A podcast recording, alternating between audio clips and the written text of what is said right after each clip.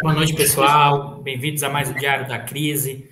É, hoje, dia dezenove de onze de, mil, de, oh, de, mil, que, de dois mil e vinte e um.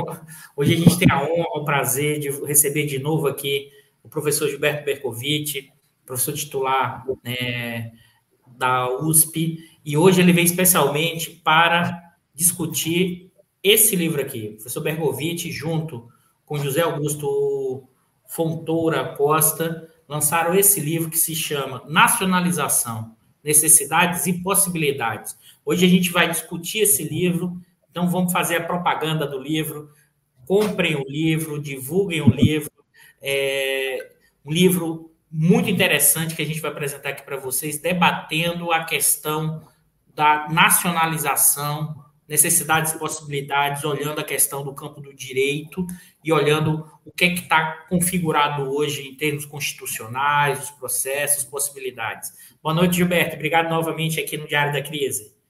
Boa noite, Eduardo. Boa noite, Bicalho. Boa noite a todos os companheiros e companheiras aí do Diário da Crise. É um grande prazer poder voltar aqui. Sempre um prazer poder estar no, no programa. E ainda, ainda mais sendo a propaganda agora, né, do livrinho. O livrinho vermelho, não é isso? Que você ficava... Sim. O livrinho vermelho da nacionalização. É um prazer poder estar aqui debater, debatendo esse tema com vocês. Maravilha. Antes, antes da gente começar, Gilberto, eu vou dando boa noite aqui para o pessoal que está chegando. A gente faz sempre esse... E o Henrique aqui dando boa noite para a gente. O Leimar já deu boa noite, a Cláudia. O Cláudio, que é lá de Sergipe, está sempre aqui com a gente. É... O Edivaldo, boa noite a todos. A gente vai aqui, enquanto o pessoal vai chegando, né? O Vicente Moreno, lá da, de Santarém, Pará, está aqui com a gente também. Na sexta-feira, se você pensar, né, nesse horário, que não é horário trivial, do Rio Grande, do Rio Grande, né? Do, cidade de Rio Grande, no Rio Grande do Sul. Um abraço, Alexandre. É, o Alexandre está aqui também com a gente. O Viajante Intergaláctico está sempre aqui. A gente vai falando um pouco quanto o pessoal está chegando. A Bernadette, que está em... na região serrana do Rio, diz que não para de chover. Oh, o professor Bicalho pediu dilúvio e ele veio, tá vendo, Bicalho? O dilúvio chegou, Bicalho. Bernadette, que é lá de Petrópolis, está sempre com a gente aqui. O Joaquim Dantas, que é da, da comunidade Jacarezinho aqui do Rio, sempre presente, toda sexta. É, a gente, o Edivaldo, o Bercovici sempre dá uma esperança fundada em bases jurídicas. Pessoal, muito boa, Gilberto, a sua live que você fez no dois quatro sete lá com a Tuxa, o pessoal deve ter assistido. É sempre muito, muito importante iniciar esses debates, essas questões fundamentais do processo de reconstrução. E aí, vamos começar, né, Gilberto? Vamos começar, como diz o Bicalho, porque o Bicalho agora tá, tem aparecido pouco, ele fica no back-office, meio de produtor. Ele fala, Dudu, vamos começar os trabalhos, Dudu. Gilberto, conta pra gente esse... Acho que esse livro traz um... um E aí você me corrija se eu estiver falando besteira, mas da minha leitura. Esse livro traz uma questão fundamental, que é discutir a questão da nacionalização, além da naturalização do direito de propriedade. Ou seja, a questão da constitucionalidade, da legalidade como eixo fundamental. Eu queria te ouvir, é, e a gente vai fazendo aqui o passo a passo, porque eu lembro muito, a sua última vez que você esteve aqui foi muito importante, toda a discussão que você trouxe lá atrás sobre a questão da República de Weimar, a questão do direito de propriedade vinculada à questão do direito social, e você trouxe isso para essa discussão, que é a questão da nacionalização e da importância do Estado como garantidor dos direitos soberanos e energéticos da nação. Eu queria te ouvir, o que, que você poderia me dizer, em linhas gerais, depois a gente vai destrinchar capítulo a capítulo para a gente debater isso, mas... Qual o primeiro ponto que você gostaria de sinalizar como eixo geral do livro, Gilberto? Bom, Eduardo, o eixo geral do livro, a ideia é que o professor José Augusto, o José Augusto é um grande amigo meu, professor de Direito Internacional, né, lá da Faculdade de Direito da U S P, é, que a gente está conversando, né, e refletindo, é como que se naturaliza o discurso da privatização, né? Então ninguém contesta a privatização. É, o Estado privatizar é visto com naturalidade, né? Mas ninguém fala, ninguém toca no assunto da, na verdade, de como a privatização é também um atentado, é uma violação, né, do interesse público e da propriedade de todos, porque, afinal, os bens que são é, privatizados são bens coletivos, bens públicos, né? São de todos. Isso não, ninguém leva em consideração. E, e aí vem a questão, obviamente, da, do processo de privatização que tinha ocorrido no país, né? E como que seria possível superar isso e tentar retomar o controle estatal sobre os bens públicos estratégicos. Porque o que muito se dizia, e ainda se fala, até de boa-fé, enfim, pessoas não têm necessariamente o conhecimento todo, é, ah, que não pode reestatizar, não pode nacionalizar, porque vão quebrar os, vamos quebrar os contratos, vamos violar os contratos, vamos ter sanções, vamos ter... Os marines vão desembarcar aqui no nosso litoral, né? a, a, a, quinta, a quinta frota, aí, quarta ou quinta frota, não sei qual que é, que está do Atlântico Sul, vai desembarcar aqui o porta-aviões, e os marines vão desembarcar e nós vamos ser ocupados pelos americanos em retaliação. É, não, não, não há essa possibilidade.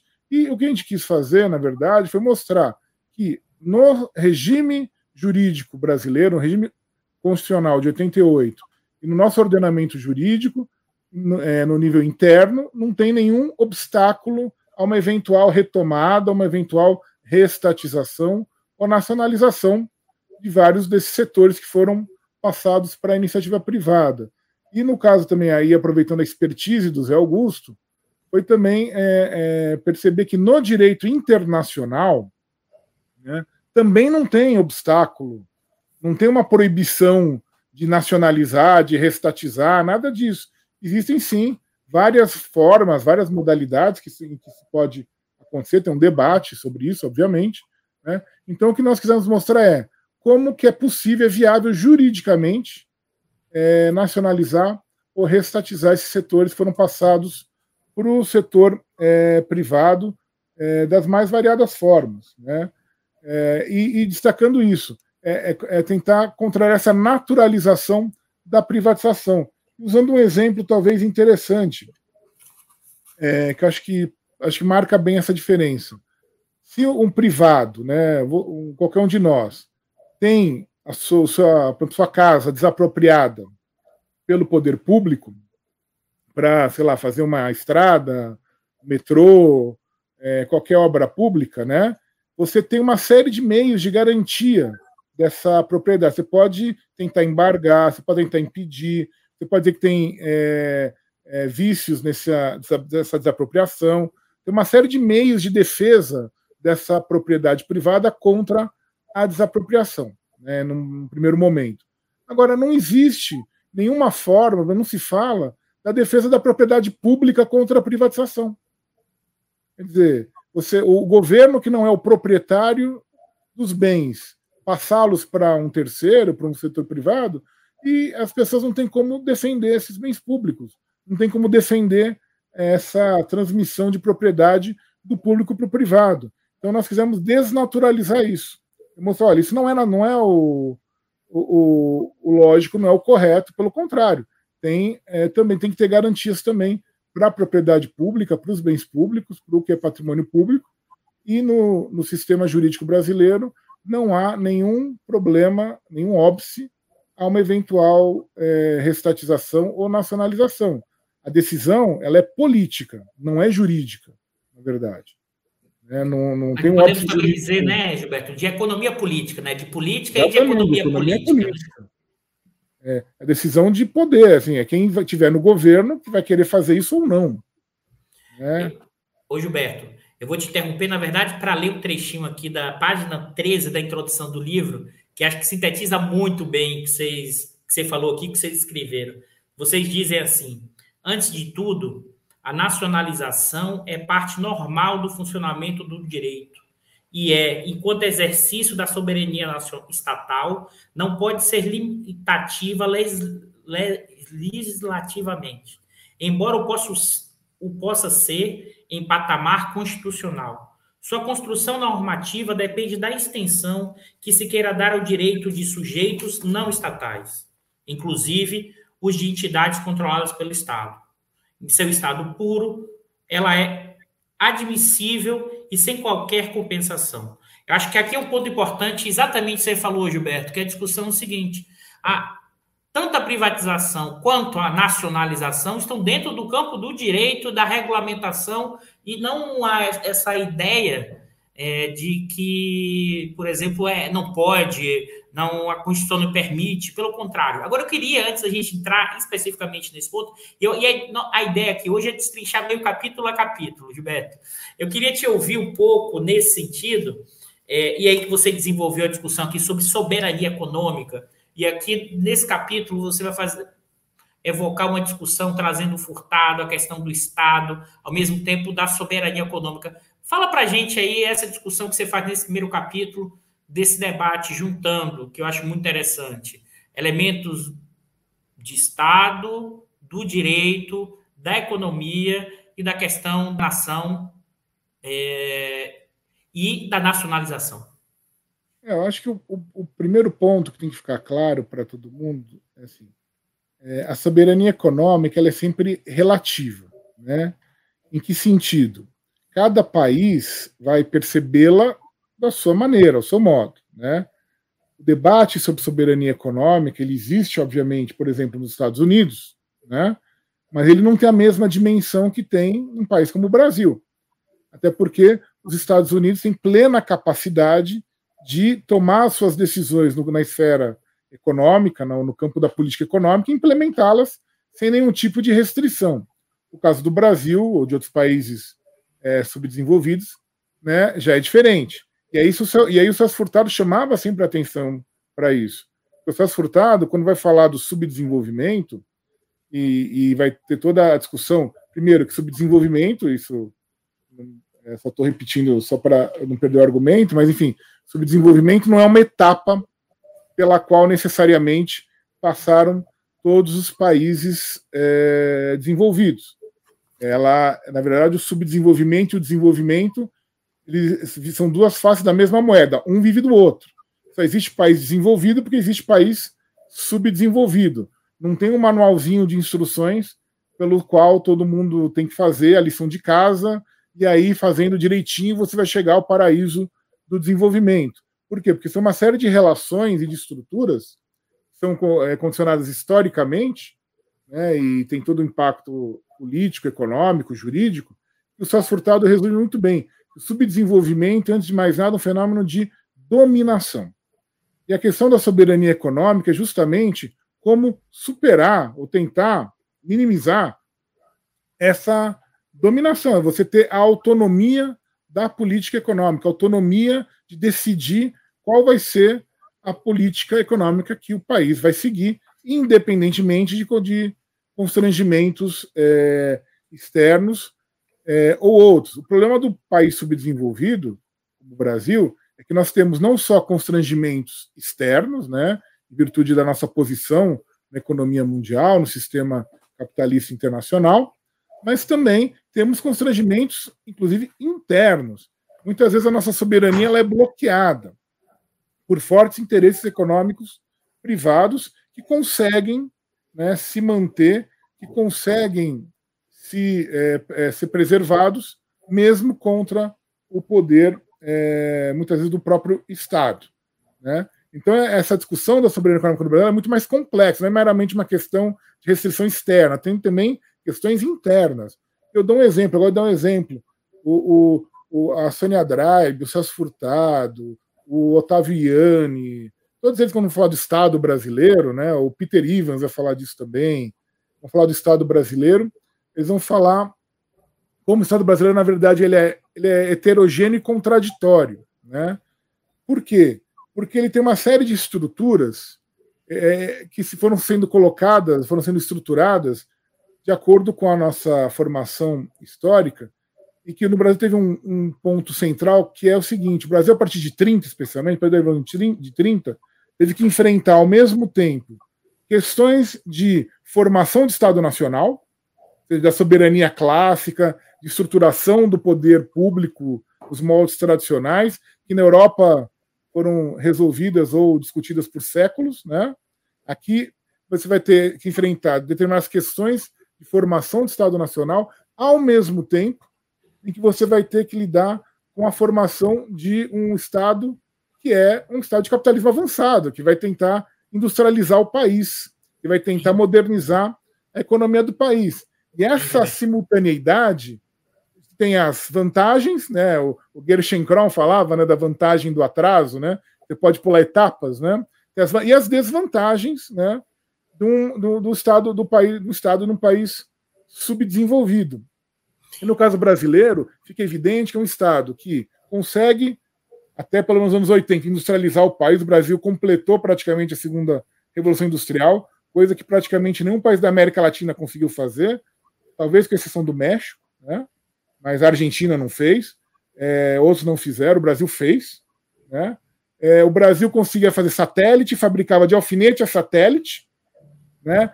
Tem toda, a gente se orgulha, né, da tecnologia da Petrobras, de águas profundas, do pré-sal, do desenvolvimento tecnológico próprio, e é um país que, ao mesmo tempo, não consegue desapropriar uma fazenda, que não consegue distribuir terra, que não consegue enfrentar uma série de é, obstáculos internos mesmo, além dos externos, à afirmação da soberania, à afirmação do poder público sobre os poderes é, priva- econômicos privados. Um ponto que você ressaltou que eu queria reforçar é o quanto essas relações internacionais e a soberania econômica, nesse sentido da dependência do centro e da periferia, é que, na verdade, além das questões que vão, como você bem alertou, da vulnerabilidade externa, é que, na verdade, parte do bloco no poder ou das relações burguesas ganham muito dinheiro nessa condição de dependência e se articulam com os interesses. Agora, ao mesmo tempo, que acho que é importante, isso que você falou do início, claro que somos periféricos, mas sempre há possibilidades de mudança e de inserção, ainda mais pensando numa quadra histórica como hoje, entre disputa China e Estados Unidos. Por que eu estou falando isso? Para reforçar aquele argumento que você deu no início. Porque, senão, se a gente acha que nunca é possível, dada a nossa condição periférica, a gente não se movimenta. Se eu acho que eu não posso fazer, eu não tento. E se eu não tento, eu fico na mesma posição. E se eu fico na mesma posição, eu fico nessa posição terrível que a gente está. Então, a, a, e aí qual é o argumento? Ah, não tem correlação de forças. As correlações de forças são construídas no processo. Eu acho que eu queria reforçar isso que você comentou, porque é fundamental. Porque sim, tem uma restrição, sim, tem o império das armas, sim, tem, sim, tem uma força econômica muito grande do dólar, sim, tem pressões internas, mas, ao mesmo tempo, se você, de antemão, já diz que tem a pressão e não tem condições de movimentar, você já, de partida, não fez o movimento, porque você criou um futuro que ainda não existe, mas determinou o futuro, dizendo que não tem condições nenhuma de avançar. Eu acho que isso acho que é bem importante para reforçar até o, o que você falou, Gilberto, porque acho que esse é um talvez um problema hoje que o campo da esquerda esteja encralacada. Sim, foi o que o Getúlio fez. O Getúlio, nos anos trinta, aproveitou a disputa interimperialista entre Estados Unidos, a União Soviética ainda não estava no jogo, e a Alemanha, basicamente, Estados Unidos e Inglaterra de um lado e a Alemanha do outro, né? E conseguiu aproveitar as brechas que, da, de, que, que apareciam, né? Não é por acaso que o Brasil conseguiu a, a implementação da indústria pesada, da siderurgia, justamente nesse período, né? Que conseguiu é, organizar o, o, o seu modelo de industrialização a partir dessas disputas, né? Inclusive nacionalizando o subsolo, como foi feito nos anos na década de trinta, é, nacionaliza, depois tem a questão da energia elétrica, a nacionalização das águas, a questão depois do petróleo. São todas disputas que o Brasil foi superando e foi conseguindo avançar. O que é, e avançou tanto que precisou de um golpe militar em sessenta e quatro, com, a, com patrocinado, isso não é teoria da conspiração, isso está mais do que documentado, Pela, pelos Estados Unidos, para interromper ou tentar conter esse processo, tentar conter esse processo de construção de, uma, é, de um país economicamente mais soberano aqui no, no, no Brasil. O que vai acontecer, o que talvez também dá essa, essa, talvez essa agonia, essa angústia nos tempos atuais, é que nós estamos vendo de novo uma outra disputa é, geopolítica, né, interimperialista, agora entre Estados Unidos e China, e nós estamos sem poder aproveitar as oportunidades. Nós não temos, é, aparentemente, quem, né, um estadista que é, consiga aproveitar essas oportunidades da melhor maneira. Está faltando isso ainda. É, no atual, é, atual circunstância, a gente só vê o país é, tateando, o país andando em círculos, né? É, para não dizer retrocedendo. Isso dá essa angústia muito forte. E aí as pessoas acabam falando, não, mas não tem jeito, vai ser isso mesmo. Ah, mas para quê? É, o, o destino do Brasil é esse. Não, o, o, o Brasil lutou o século vinte inteiro para não ser a fazenda da Europa nem dos Estados Unidos. Nem a fazenda, nem a mina da Europa ou dos Estados Unidos.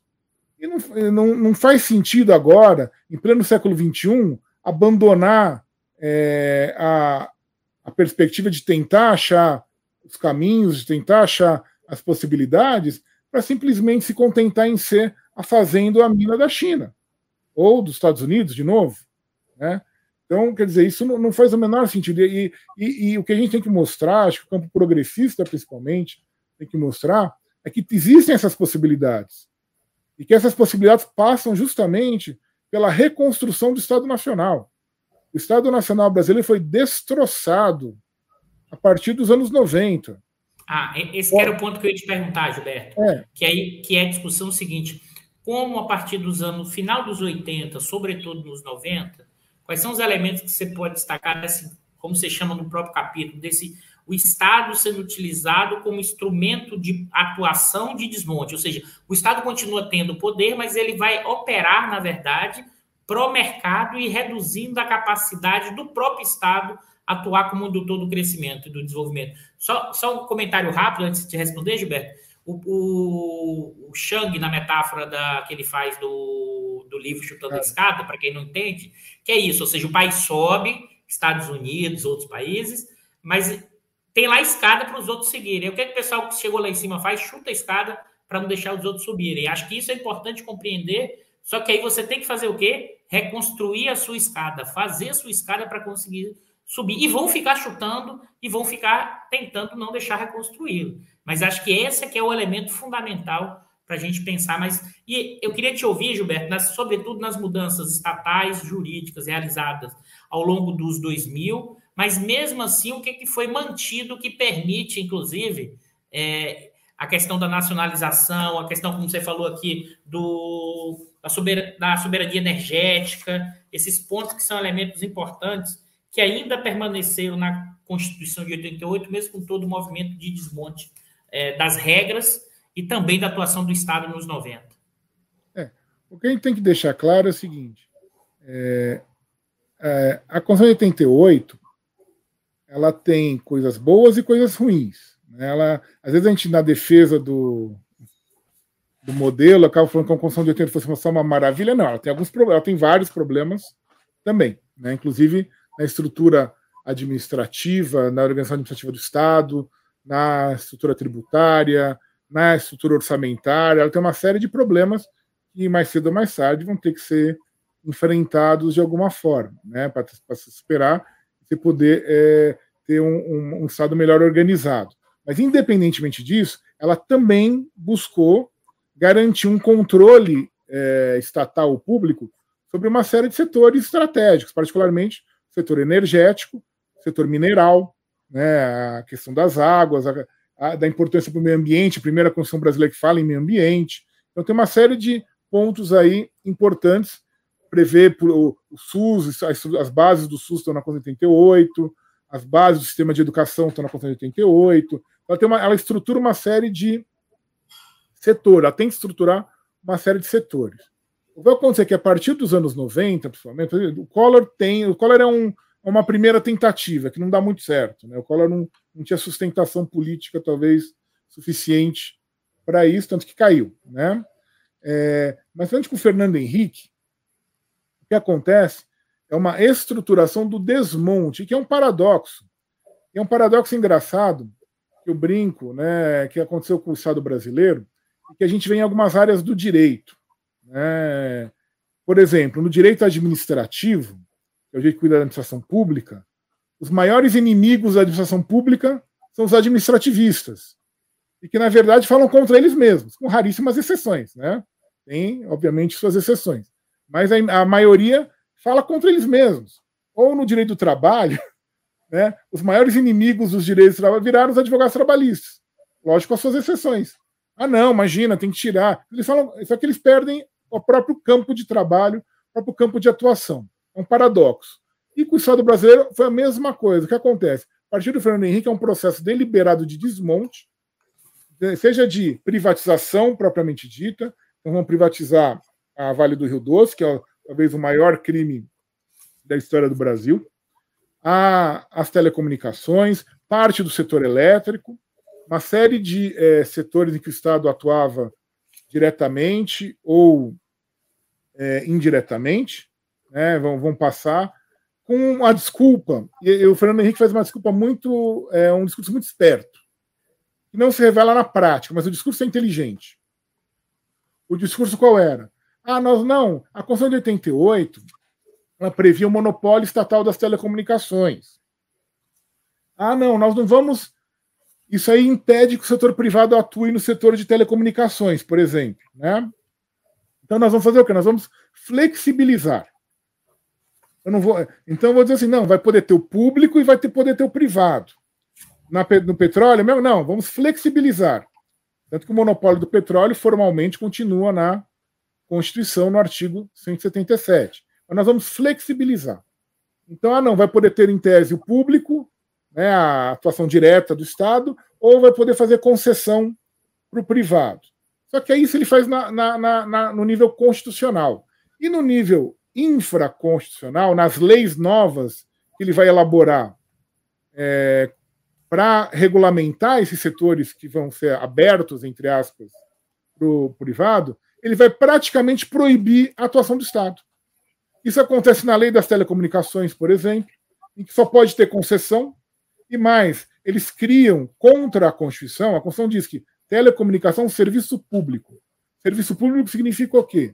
O serviço é de responsabilidade do Estado. Em última análise, o Estado é o responsável pela sua prestação. Então, ele pode até conceder para o privado, mas ele, é o, ele não deixa de ser responsável e ele é o titular, ele é o dono do serviço. Não é do privado, é do Estado. O privado atua em nome do Estado. Pois bem, nas telecomunicações, por exemplo, a lei das telecomunicações do Fernando Henrique, que é de noventa e sete, simplesmente vai se criar serviços privados de telecomunicação, sem autorização da Constituição. Por exemplo, a telefonia celular. Por quê? Porque eles não queriam fazer licitação, não queriam fazer concorrência para fazer a, para outorgar as concessões. O serviço privado é uma mera autorização, e aí você dá para quem você quiser. É, você não precisa ter nenhum tipo de é, é, controle maior. Eles criaram, contra a Constituição, serviços privados de telefonia, por exemplo. Vamos fazer isso no setor elétrico. E na, no caso do petróleo, também a lei do petróleo do Fernando Henrique, que é de noventa e sete, ela vai contra o que está escrito na Constituição. A Constituição diz, é monopólio da União. E a União pode atuar diretamente, que é a Petrobras, ou por meio de concessão. A lei do petróleo praticamente exclui a Petrobras como empresa pública, como empresa estatal, da atuação no setor de petróleo e gás. Ela é uma lei contra a Petrobras. É que não tinha como excluir de tudo. Então, ela acaba falando, ah, o que a Petrobras já atua vai ficar. Mas ela praticamente obriga a conceder. Quando, pela Constituição, o Estado poderia atuar diretamente, sem fazer concessão, ou fazer concessão, de acordo com a sua é, opção. Né? Então, o discurso dele é muito esperto. Ah, eu vou fazer o discurso da opção. Mas a prática, não. A prática é tudo para o setor privado. E não é só isso. Eles vão perdendo também, vão destruindo, dentro do próprio Estado, os mecanismos de planejamento, de estruturação. É, o Bicalho é, sabe isso melhor que ninguém. Vou dar um exemplo aqui do setor elétrico. A C E S P, né, que é a Companhia Energética de São Paulo, nos anos setenta, nos anos oitenta, tinha todo um setor, tinha um setor jurídico, setor, obviamente, econômico, setor de técnicos, que faziam o quê? Que organizavam como que estava sendo prestado o serviço, né, da geração, é, depois da distribuição, enfim, da, da energia elétrica. E discutiam, obviamente, uma concessão federal, porque a energia elétrica sempre foi federal, né, desde mil novecentos e trinta, né, é uma concessão federal. Se discutia com o Ministério de Minas e Energia, você tinha planejamento, você tinha engenheiro próprio, você tinha advogado próprio. Isso, a partir dos anos noventa, começa a ser terceirizado. Você vai aposentando as pessoas que eram funcionários de carreira da estatal e começa a fazer o quê? Contratar consultorias jurídicas e econômicas. E aí você vai terceirizando o, o, a, o serviço, você vai piorando, você vai é, fazendo com que não haja mais planejamento, não haja mais continuidade, não haja mais fiscalização. E você começa a legitimar que o Estado saia daqueles setores. O Estado atue fora, é, o Estado deixe de atuar naqueles setores que até então é, atuava. E isso é o decorrer da década de noventa inteira, um desmonte generalizado. O Estado vai perdendo os instrumentos de atuação. Quando o Fernando Henrique privatiza a Vale do Rio Doce, em noventa e sete, o que ele fez? Ele acabou, ele destruiu a política de mineração do Brasil. A Vale do Rio Doce tinha um mapa geológico inteiro do país. É, a Vale do Rio Doce era uma, era, uma, na verdade, uma verdadeira agência de desenvolvimento regional. Ela passou a ser o quê? Ela foi vendida a preço de banana, né, e passou a ser o quê? Uma empresa privada que quer gerar o máximo de lucro possível. Ela virou quase que um banco, uma financeira, só que só para gerar dividendo. Ela serve para extrair ferro e mandar para fora. E mandar para fora. E aí tudo é custo. Sendo tudo custo, não tem mais é, nenhum tipo de manutenção ou de fiscalização, por exemplo, de barragens. E aí se explica os dois des- maiores desastres ambientais da história do Brasil que aconteceram nos últimos anos, graças a essa política de desmonte da Vale do Rio Doce, que na sua origem vem da privatização. Quando a Vale era estatal, isso não acontecia. É, ela tinha certas obrigações e certas responsabilidades, enquanto, inclusive, órgão do Estado. Né? É a mesma coisa, é, esse, esse modelo vai... Eles vão tentar com a Petrobras, né? Vão inventar a Petrobras lá nos anos noventa, que não vai colar, não vai dar certo. Né? E a Petrobras vai, ficar, é, vão, vai passar por tempos difíceis, mas ela vai conseguir se segurar. A Eletrobras chegou a entrar na lista da privatização. Quando vem o Lula, ele retira... É, a Eletrobras. O... Oi. Não, a greve dos petroleiros nos anos noventa teve um papel fundamental. Teve porque... A greve dos petroleiros foi derrotada. E aí foi, o... foi meio a greve dos carvoeiros lá da, da Tátia. Mas, ele... Mas aqui eles não conseguiram estatizar, né? Porque essa era é, a tentativa é. de dar as reações, vamos dizer assim, do parte da sociedade segurou alguns avanços que foram feitos gigantescamente em outros países, né? Foi, mas a greve dos petroleiros ela impediu a privatização da Petrobras, talvez, mas ela fez com que fosse aprovada a emenda que quebrou o, mono, quebrou o monopólio da Petrobras. Ela facilitou isso. Quer dizer, moço, ó, eu posso passar por cima de vocês. Né? Isso ele conseguiu fazer. O que ele não conseguiu fazer foi privatizar a Petrobras como ele queria. Ele queria privatizar como fez com a Vale, fez com a Telebrás. Não privatizou a Eletrobras por falta de tempo. Ele não conseguiu por falta de tempo, na verdade, né? Quando o, vem o Lula, ele tira a Eletrobras da lista da, da privatização, né? Vai reforçar a Petrobras em alguns aspectos, mas não muda muito das coisas também, não. É, muitas dessas medidas foram mantidas. Por exemplo, o Lula não restatizou a Vale, tinha todas as condições para fazer isso. Deveria ter feito isso. Aí ficava brigando lá com a Anheli para fazer siderúrgica, né? Ah, a Vale tem que fazer siderúrgica. Só que, e aí isso aí no jornal... Ah, isso é uma intervenção do governo na Vale.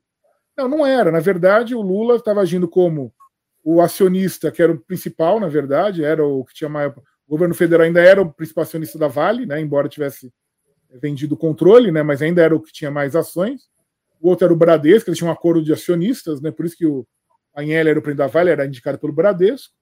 Na verdade, era uma tentativa de pressionar a empresa a fazer alguma política que ele queria, que não deu certo. Ele não é, conseguiu. Isso aí é, foi se perdendo, inclusive isso o Brasil degradou tanto, que depois com o Temer e com o Bolsonaro, o controle da Vale ele foi pulverizado.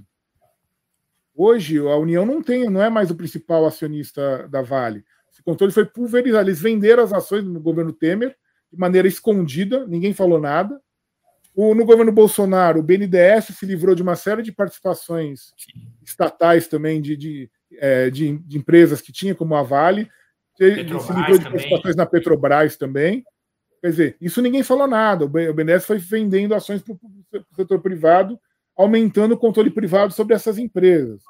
Mas, enfim, só para retomar aqui, quando o Lula volta, ele, ele tira a Eletrobras do, do processo, mas ele faz outras privatizações. Por exemplo, o I R B, Instituto de Resseguros, foi privatizado é, no período Lula, ou se vocês foram no finzinho do Lula, no comecinho da Dilma.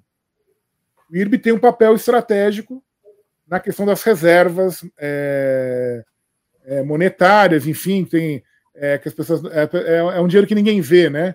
Porque é o dinheiro da, da reserva do resseguro, né? Que é para garantir o seguro, né? Tem, tem todo um papel estratégico aí na questão de é, mobilização de capital, tudo isso, mas enfim, foi privatizado, é, não foi revertida nenhuma privatização, né? Pelo, é, foi mantida a lógica da essas leis, por exemplo, a lei das telecomunicações do petróleo, foram mantidas. A lei do petróleo chegou a ser contestada no Supremo. Hein, Gilberto? É, e, você está trazendo, ah, é que que... tá trazendo um ponto que eu acho tudo fundamental. Ah, você está trazendo um ponto que eu acho fundamental, que é como pensar a trajetória para frente ou a trajetória brasileira, que foi estruturado, por exemplo, ao, ao, ao longo do, dos governos do P T, da possibilidade da conciliação entre esses interesses públicos e privados, pensando na possibilidade de existência de uma burguesia brasileira que poderia pensar em projeto de país. E aí eu vou ler um pedaço do trecho do seu livro que mostra muito isso. Página cinquenta e dois. Com as privatizações e o desmonte do Estado, a burguesia nacional abriu mão de qualquer papel relevante na formação nacional. Como bem diz Franz Fanon, aspas, a burguesia nacional descobre que tem a missão histórica de servir de intermediária. Ela se limita a ser a cadeia de transmissão entre o capital internacional e os recursos estratégicos nacionais. Porque eu estou puxando esse ponto e eu queria te ouvir reforçando o que você falou, que é o seguinte, se não tem essa burguesia, se ela deixou de ser intermediária, como será possível, né, voltar à autonomia no sentido da nacionalidade? É possível nessa conexão entre público e privado, como a gente estruturou, a gente tem que avançar na realmente o Estado, não só como conector do público e do privado, e estimulador do privado, porque que privado é esse? Esse privado, ainda mais eu queria reforçar isso, pós dois mil e dez, em que você tem uma, um bloco no poder da burguesia brasileira cada vez mais, capital comercial, Avon, Magazine Luiza e outras coisas do gênero, e cada vez mais agronegócio. Eu estou reforçando isso porque a gente está voltando pré-trinta. Então, sem... você acha que é possível, nesse momento histórico, a, a, a ideia de que mudar elementos importantes sem aumentar a nacionalização, ou seja, é possível uma conciliação que... com se você pensar com todos os seus problemas e erros, e, e, e, mas que geraram avanços no sentido social. Você acha que, por exemplo, é possível, inclusive... Aí você pode escorrer mais longo. Hoje, nessa configuração atual, me parece, a minha leitura, eu queria te ouvir, que ainda é mais difícil do que dois mil e três e dois mil e quatro, do que se pensou em estruturar esse processo. Eu queria te ouvir sobre isso, Gilberto. Não, com certeza é mais difícil, porque o que aconteceu, houve uma dominação de um discurso anarcocapitalista dessa, dessa elite econômica. Essa elite é, ela atira no próprio pé, né? Quando ela não quer Estado, ela fala que não tem que ter Estado, qualquer coisa em intervenção de Estado é mal, é ruim. É, eu vi aí um, uma matéria, para me dar um exemplo, ontem, que o presidente da Associação de Restaurantes disse que os restaurantes vão, vão ter ainda uma crise muito séria porque a carne está muito cara. Que a única solução seria o governo intervir no mercado de carne, né, para baixar o preço, mas seria contra o mercado, então paciência, os restaurantes vão quebrar. Quer dizer, que raio de líder de setor fala um negócio desse? Ah, azar, vamos quebrar, paciência, é isso. Não, não é. Quer dizer, eu, eu escutei de um outro, num outro evento, ainda antes da pandemia, quando se discutia muito, a, a, tinha a Frente Brasil Popular, Frente Brasil...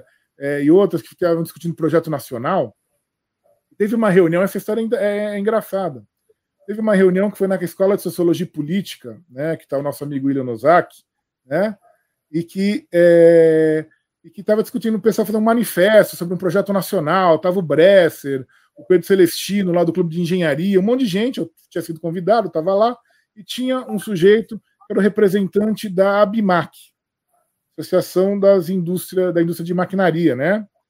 De máquinas, equipamentos, né? E aí, quando vai se falar, olha, bom, Então, um dos pontos centrais, que é uma coisa que aconteceu é, depois da, da, da derrubada da Dilma, é a questão da, das relações de trabalho. Tem que restaurar as relações de trabalho, tem que é, revogar a reforma trabalhista, enfim, tem que garantir os direitos dos trabalhadores. Ele falou, ah, não, eu não posso assinar é, esse manifesto e falar isso, porque a nossa posição é a favor da reforma trabalhista. Eu me virei para ele e falei assim, você quer proteção, você quer vantagem tributária, você quer crédito, e você não quer proteger o seu trabalhador? Você quer o quê, então? Você quer ficar deitado em berço esplêndido e tomando suquinho, é isso? Quer dizer, que raio de industrial é esse que não pensa, né, no próprio, na própria indústria dele, que não pensa na estruturação do trabalho, que não pensa na organização do trabalho, que vai, inclusive, beneficiá-lo, não só... É... E vai fazer com que a indústria dele possa atuar, possa ser eficiente, possa ser competitiva. É, não sei se você lembra, quando se falava em política de conteúdo local, né, da, do setor de petróleo, né, os maior, quem era contra eram os empresários do setor. Eles isso, falavam contra. Isso é, isso é impressionante, Gilberto, porque é, a ABIMAQ e outros segmentos de, de, de máquinas e equipamentos voltados ao setor... em um determinado momento, foi contra a política de conteúdo nacional, que é uma completa insanidade, porque quando você reduz a, a política de conteúdo nacional, você passa a exportar, a importar máquinas e equipamentos lá fora. Então, vendeu-se uma ideia, porque esse é outro ponto. Olha, já que está no, no meio dessa confusão, o investimento não veio, porque é, era um problema de conteúdo local e porque explorar o, petra, o pré-sal não era tão rentável. Isso, isso eu lembro do editorial do jornal O Globo, dizendo assim, é mico. Aí passou a, a, a reforma do, do Repetro, aí passou a, a, o fim do conteúdo local, aí sai a manchete na outra semana, o ouro negro de volta ao país. Assim, é muito cara de pau, assim, chega a ser um negócio surreal. Não, o, o sujeito fala contra ele mesmo, quer dizer, e a Petrobras, na história dela, nos anos cinquenta, a Abdib aí, que hoje é uma sombra do que foi, que a Associação Brasileira de Indústria da Infraestrutura, ela surgiu por causa da Petrobras. Eram os fornecedores da Petrobras para a construção das refinarias, para a política de exploração, enfim, é, é, do, do, dos fornecedores que, é, nacionais da Petrobras. Quer dizer, o ponto todo, e aí acho que você falou a questão do, da burguesia nacional, não tenhamos ilusão em relação à chamada dita burguesia nacional. Se a gente for ficar esperando os empresários nacionais, se é que isso existe, né, é, a gente não vai para lugar nenhum. O Getúlio tentou patrociná-los, nunca vieram. E, aliás, depois ajudaram a derrubá-lo. O Juscelino ficou esperando, eles nunca apareceram. O João Goulart tentou, é, é, também ficou esperando e ajudaram a derrubá-lo. Os militares ficaram fazendo tudo o que eles queriam, e não, não, não, não, não, não apareceram também. O Fernando Henrique ficou também fazendo o que eles queriam, nunca deram as caras. O Lula e a Dilma ajudaram a derrubar a Dilma, inclusive. Quer dizer, é, é uma ficção, na verdade. O que aconteceu no Brasil, por que o Brasil se desenvolveu, é, criou um parque industrial nos anos, a partir dos anos trinta, que vai ser desmontado é, aceleradamente a partir dos anos noventa, enfim, quando muda essa, essa mentalidade, mas criou a partir do Estado. Então, é, o Getúlio não esperou o privado é, resolver fazer a hidrelétrica. A, a, a, a, a todo, a, não, não, não, resolveu, não esperou o privado resolver explorar petróleo. Ah, não resolveu fazer a indústria de é, importar é, os equipamentos para fazer é, a estrada. Enfim, o Estado teve que fazer isso. E o caso da siderurgia, aliás, ele é emblemático. É, eu tive a oportunidade de estudar isso um pouco mais a fundo. O caso da siderurgia é muito interessante. Por quê? Porque no Brasil se fala em grande siderurgia desde o início do século vinte, né? Desde que se confirma que tem as é, reservas de ferro, né, na, em Minas Gerais, né, na região de Itabira, né? E se faz por causa da Primeira Guerra, enfim, se chama atenção a questão da siderurgia. Mas desde mil novecentos e nove se fala em siderurgia no Brasil. Desde mil novecentos e nove tem legislação no Brasil prometendo absolutamente tudo para que alguém que viesse aqui montar uma siderúrgica. Prometia isenção de imposto, prometia garantia de compra, prometia construção de ferrovia e porto, prometia tudo, crédito, tudo, tudo, tudo. Isso em mil novecentos e nove, depois vai ser renovado repetidamente, até os anos trinta. Alguém veio? Ninguém veio. Com raras exceções, no caso da, da Belgo-Mineira, que é uma, é uma siderurgia que é de, não é de é, com base de carvão mineral, de carvão vegetal, então ela tem suas limitações, não é a grande, chamada grande siderurgia, não veio. A siderurgia no Brasil foi instalada pelo Estado por, por, a partir do, de uma articulação que o governo Vargas vai fazer na disputa entre Estados Unidos e Alemanha. E, vai conseguir financiamento americano. E, Gilberto, eu falo... Desculpe interromper, mas fazendo um comentário até que o Fábio comentou aqui, colocou. Faltou mais lucidez sem polarização política. Cuidado, Fábio. A polarização política sempre esteve presente na sociedade brasileira. O Vargas, para conseguir, para conseguir criar a Petrobras, foi briga no Congresso, foi pressão da burguesia interna. Porque a gente, olhando com retrospectiva, às vezes quem é mais jovem, né, Gilberto, acha que foi fácil o movimento. Foi muita pancadaria, porque, na verdade, não, porque criou-se também a ilusão que a ideia de polarização é, política é uma coisa de construção ideológica. Não. O que a gente está vendo de polarização tem a ver com a, com a disputa da burguesia querendo arrochar em cima, como Vargas enfrentou contra o Congresso. Ou seja, o, o, eu estou alertando que se enxerga, às vezes, a polarização política é o problema do Brasil porque não gera nação. Não, pessoal, é o contrário. Na verdade, a polarização é que gera um movimento de transformação. Porque as polarizações são frutos das disputas em movimento. É o embate, ué. O G T teve que enfrentar o, todo, o capital agrário exportador que era contra. Teve que enfrentar o seu Eugênio Gudin, seu Eugênio Gudin, que, que é o Paulo Guedes da época, né? Falando que não dava para fazer industrialização no Brasil, porque o clima era ruim, nos trópicos não dava. Né? O povo era indolente, preguiçoso, né? Que era muito quente. Então o Brasil, o Brasil era bom como uma república agrária. Essa história da vocação agrícola do Brasil é velha, vem do século dezenove. Né? E é repetida reiteradamente. A, a, a, querer industrializar não é, o, não, é a, não é o natural do Brasil. Você teve que enfrentar uma série de, de, de consensos e de interesses. E a mesma coisa, para construir essas empresas também. A C S N foi feita porque o Brasil teve que é, jogar no jogo é, internacional e, inclusive, pagou um preço, que foi entrar numa guerra, inclusive. É, a C S N e a Vale, porque a Vale é consequência da C S N. E, e Gilberto, é. E nesse período, como você bem alertou, um projeto industrial de Estado Nacional Popular, que foi interrompido ah, em sessenta e quatro. Acho que isso que é um ponto importantíssimo para... Não é, não é simples. Ele está dizendo que também não é impossível, como as outras pessoas falam. Mas tem que entender que são disputas, tem que estar preparado para esse tipo de dinâmica, entender que não é, não cai do céu. A gente... As, as disputas tá no Brasil, a burguesia é muito barra pesada. Está tudo ligado. A, a, os direitos trabalhistas, a ampliação do voto, está tudo ligado a esse processo. Não, não, não caiu do céu, não veio nada sozinho. Então você vai garantir, vai organizar o trabalho, vai ampliar o voto, vai reestruturar as políticas, vai tentar mudar a cara da cidade, vai ter industrialização, vai ter é, disputa com isso, vai tentar sempre reformar a questão do campo, sempre sem sucesso. É, a questão da reforma agrária vem também desde a década de trinta. E é uma série de embates atrás do outro. Um A, a, a ampliação da legislação trabalhista para o campo, por exemplo, ela é bloqueada até, até os anos sessenta, até sessenta e três, quando é o Estatuto do Trabalhador Rural. É, a reforma agrária foi bloqueada formal, é, com um golpe militar. Quer dizer, essa disputa em torno do, dos modelos de país, ela está sempre presente. Ela está sempre presente. E a questão é, não dá para ficar esperando que a, uma suposta burguesia esclarecida vai fazer, porque não vai. Até porque ela também não, não necessariamente acontece nos outros países.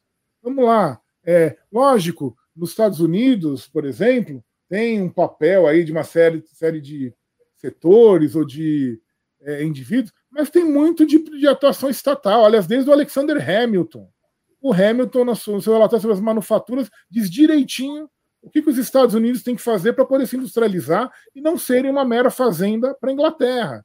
Quem combate o Hamilton? O Thomas Jefferson, Por quê? Porque o Thomas Jefferson era um latifundiário, proprietário de escravo, que exportava algodão para a Inglaterra. A guerra do norte e do sul dos Estados Unidos, em parte, é isso. Disputa entre setor industrial e setor agrário. São comentários, Gilberto, para quem não conhece o Hamilton. O Hamilton vai, ser, vai desenvolver a teoria dele sobre a ideia da indústria nascente, isso nos Estados Unidos. E qual é a teoria dele? Olha, como aqui a indústria é menor, ela é, é, vamos dizer assim, é mais caro produzir e não tem como competir com a indústria inglesa. Então, nós vamos proteger a indústria nascente norte-americana do norte com subsídios, com estímulo, para que ela se desenvolva e, a partir daí, possa entrar no jogo da concorrência, porque as pessoas acham que o jogo da concorrência... As pessoas têm um paradigma da feira livre, Gilberto. Assim, é. A feira livre é como se fosse a economia. Isso é uma insanidade total. Mas continua, é, é, Gilberto. É, é aquela história, você falou bem, falou do, do que é mais caro, por exemplo, que a gente escuta todo, é, todo o tempo, principalmente nos telejornais, né? Ah, mas é muito mais caro produzir no Brasil. O produto brasileiro é mais caro. Sim, no primeiro momento é mesmo. Por quê? Porque tem uma série de investimentos necessários, tem uma série de aprendizados tecnológicos, enfim, que são necessários, mas muita coisa importada acaba sendo mais cara até você conseguir produzir. Então tem toda uma série de fatores que faz com que isso seja mais caro. Isso me lembra até, na questão do petróleo, uma, um, um, um estudo, um, um, um, estudo é, um relatório esdrúxulo do Tribunal de Contas da União, que dizia que o, o país não podia ter política de conteúdo local porque ela era mais cara. Então, é, pelo princípio da economicidade, não deveria ter. Falei, é óbvio que ela é mais cara. Se ela fosse mais barata, eu não precisava de política de conteúdo local. Essa é a diferença. Eu costumo, eu costumo dizer que esse é o relatório cabeça de planilha, porque ele só enxerga o curto prazo.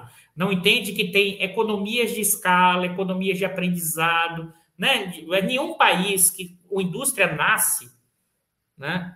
Quando já existem outras indústrias, é capaz de vender mais barato, pessoal. Sabe assim, isso é básico, isso é assim, isso é, é manual de microeconomia e é mais do que isso, é só olhar o movimento histórico. E é por isso que você tem intervenção, isso aconteceu em todos os países centrais, todos, inclusive, em, é aquela coisa, isso é a escada do, do Chang.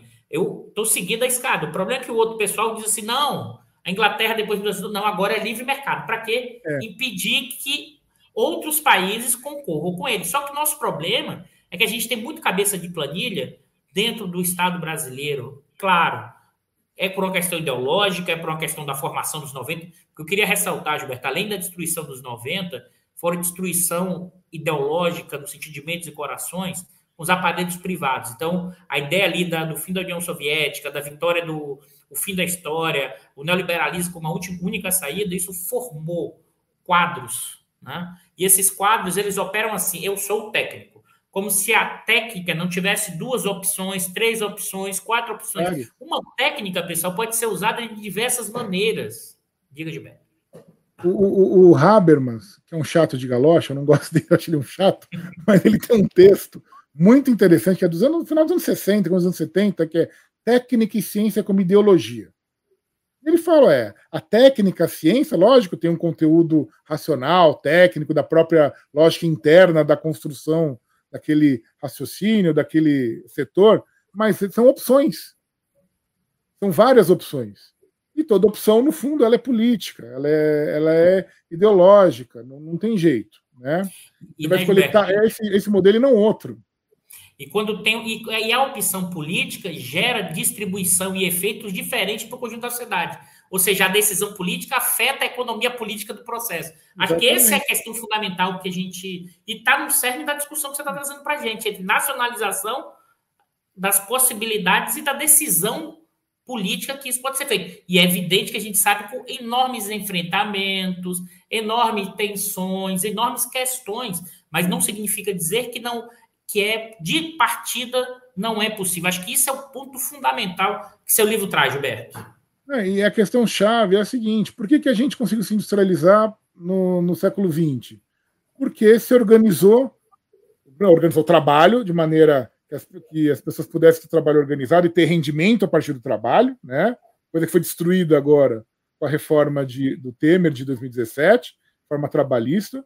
Você, cons, você consegue construir, você organiza o trabalho, você estrutura a produção, a indústria base, que é a indústria siderúrgica, a partir do quê? Da nacionalização do subsolo, das minas, as, os recursos minerais, praticamente o ferro, mas não só, todos os recursos minerais. Então você tem a siderurgia, você tem que ter energia, então você vai nacionalizar as águas e criar a indústria hidrelétrica, a indústria elétrica moderna no Brasil, que até então estava na mão de concessionária estrangeira, que fazia só pequenas é, usinas e não dava conta de abastecer as necessidades básicas do país, né? E você vai garantir o petróleo, que é o processo de criação da Petrobras. Você, então, nesses pilar, a partir desses pilares, você estruturou o país, você construiu a infraestrutura do país. A gente tem estrada hoje, hidrelétrica, aeroporto, porto, é a partir disso, né? É dessa, de, dessa base. E com controle nacional. Por que o controle nacional? Porque você está dizendo, o país está dizendo, eu quero ir para este lado, eu quero ir neste rumo, eu quero ir nesta direção. Né? E que, no sua origem, era um controle nacional e popular. Depois foi o popular foi tirado, né, pelos militares, e o nacional abalado em parte, né, porque eles vão ser é, amiguinhos do capital estrangeiro sem nenhum problema. Eles só, eles só têm retórica, ninguém segura esse país, mas, mas eles não tinham nenhum problema com as multinacionais aqui. Mas você vai tentar estruturar um modelo para o país continuar é, se diversificando, se tornando mais complexo. Isso vai ser, vai ser destruído a partir dos anos noventa. Está é, tudo ligado, é privatização, é desindustrialização, é destruição das relações sociais. Por que, que hoje as pessoas estão tão desalentadas? Né? Elas não veem futuro no país, elas não veem perspectiva no país. Elas, elas, é, aquela ideia que nós temos um destino em comum, né? Temos um futuro, um destino comum, ela foi destroçada, ela foi destruída. O, o atual desastre que ocupa a, a presidência é só um... um Um dos elementos, mas não é ele, na verdade, o, o, o ponto. Ele é uma consequência, ele é um, um elemento. Mas isso vem de antes, vem de toda essa desestruturação que foi feita a partir de, de políticas de, daqui de dentro, associadas, né, obviamente, a interesses externos, que uma hora falaram, agora a gente consegue, a gente vai conseguir reverter tudo que a gente é, perdeu. É setor agrário exportador, é setor financeiro, é setor vinculado a capital estrangeiro, enfim. E hoje é, aí fica essa, esse dilema, ah, não tem empresário nacional. É, não tem mesmo. Já não tinha, antes já tinha pouco, agora tem menos ainda. Mas não é porque não tem que você não pode fazer. Aliás, é, vamos lá, para usar o exemplo, né, na Coreia ou na China, né, é, foi feito é, querendo o empresariado nacional. Bom, na China não tem empresariado nacional, mas no, é tudo Estado. Mas o, o, no caso da Coreia, é, o pessoal brinca, ah, a industrialização da Coreia, né? Uma vez eu estava num debate, eu até brinquei, mas o General Park é fácil, né? O General Park, que foi o responsável pela industrialização da Coreia, na verdade foi um projeto de baixo para de cima para baixo, em que ele obrigou o setor, o setor empresarial da Coreia a aderir à industrialização, não teve, e, não teve conversa, né? Hein, Gilberto? E obrigou literalmente, porque os literalmente. empresários é, desfilaram em praça pública com os dizeres da nação, para se conectarem com o projeto. Acho que isso é bem importante para entender o tamanho da dificuldade, mas eu queria, antes da gente voltar para... Antes da gente entrar na discussão de como retomar isso, como pensar nos instrumentos hoje de possibilidade de nacionalização, você trouxe o ponto aqui que você falou, que é a ligação externa. Se o governo brasileiro, que acho que é o ponto, que é o, é o capítulo, essa discussão do direito internacional, qual seria os... Por exemplo, vamos... Reestatiz... Vamos reestatizar o que foi privatizado nos últimos tempos. Quais seriam os instrumentos jurídicos? Claro que você tem pressão econômica, claro que você tem pressões outras, mas eu queria reforçar assim, no direito internacional existe algum instrumento, e eu não estou descartando que os instrumentos políticos, econômicos, os bloqueios, são fortes e podem afetar, dado que é os Estados Unidos. A gente, né, Gilberto? A gente, tá, a gente não está descartando isso. A gente está dizendo que, que é fácil, que é mole, que dá para fazer, que é simples. A gente está dizendo que dá para fazer, mas sabendo que tem todos os impactos. Mas eu queria, no âmbito de direito internacional, quais seriam os instrumentos, né, jurídicos de contenção desse tipo de, de possibilidade? Porque eu estou lembrando aqui, no caso... dos anos dois mil, a nacionalização do gás na Bolívia, por exemplo.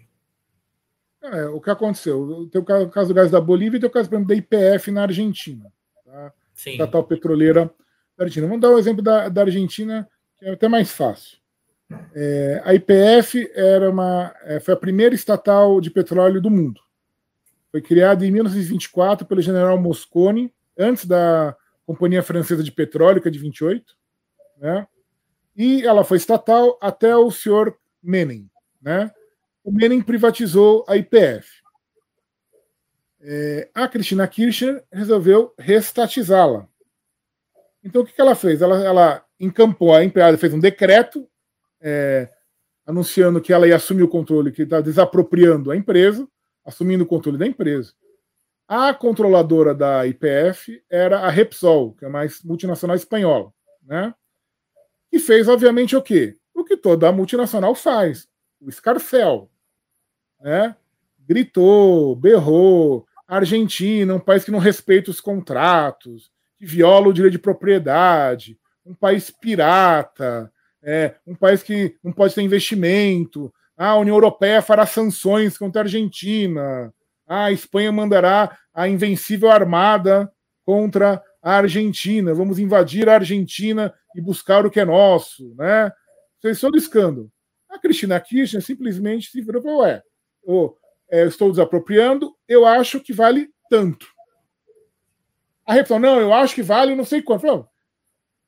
Chegaram, negociaram por algum, alguns meses, chegaram num acordo.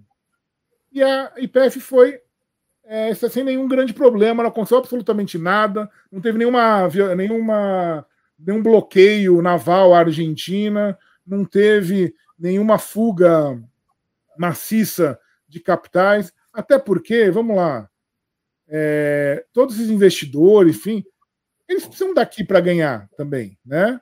Eles não vão fugir do dia para a noite. Eles têm que garantir o deles. E no caso da Repsol, ela, ela sabia muito bem que ela tinha que fazer o escândalo para tentar ganhar o máximo possível do que, é, do, que do, do valor que ela achava que devia pela empresa, que ela já tinha ganho bastante, aliás, explorando a empresa.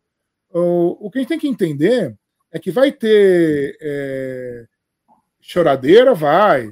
Ah, os jornais... A televisão vai dizer que o Brasil vai virar o páreo universal, que a, a, a quarta frota, a quinta frota, sei lá, vai desembarcar aqui e tudo mais.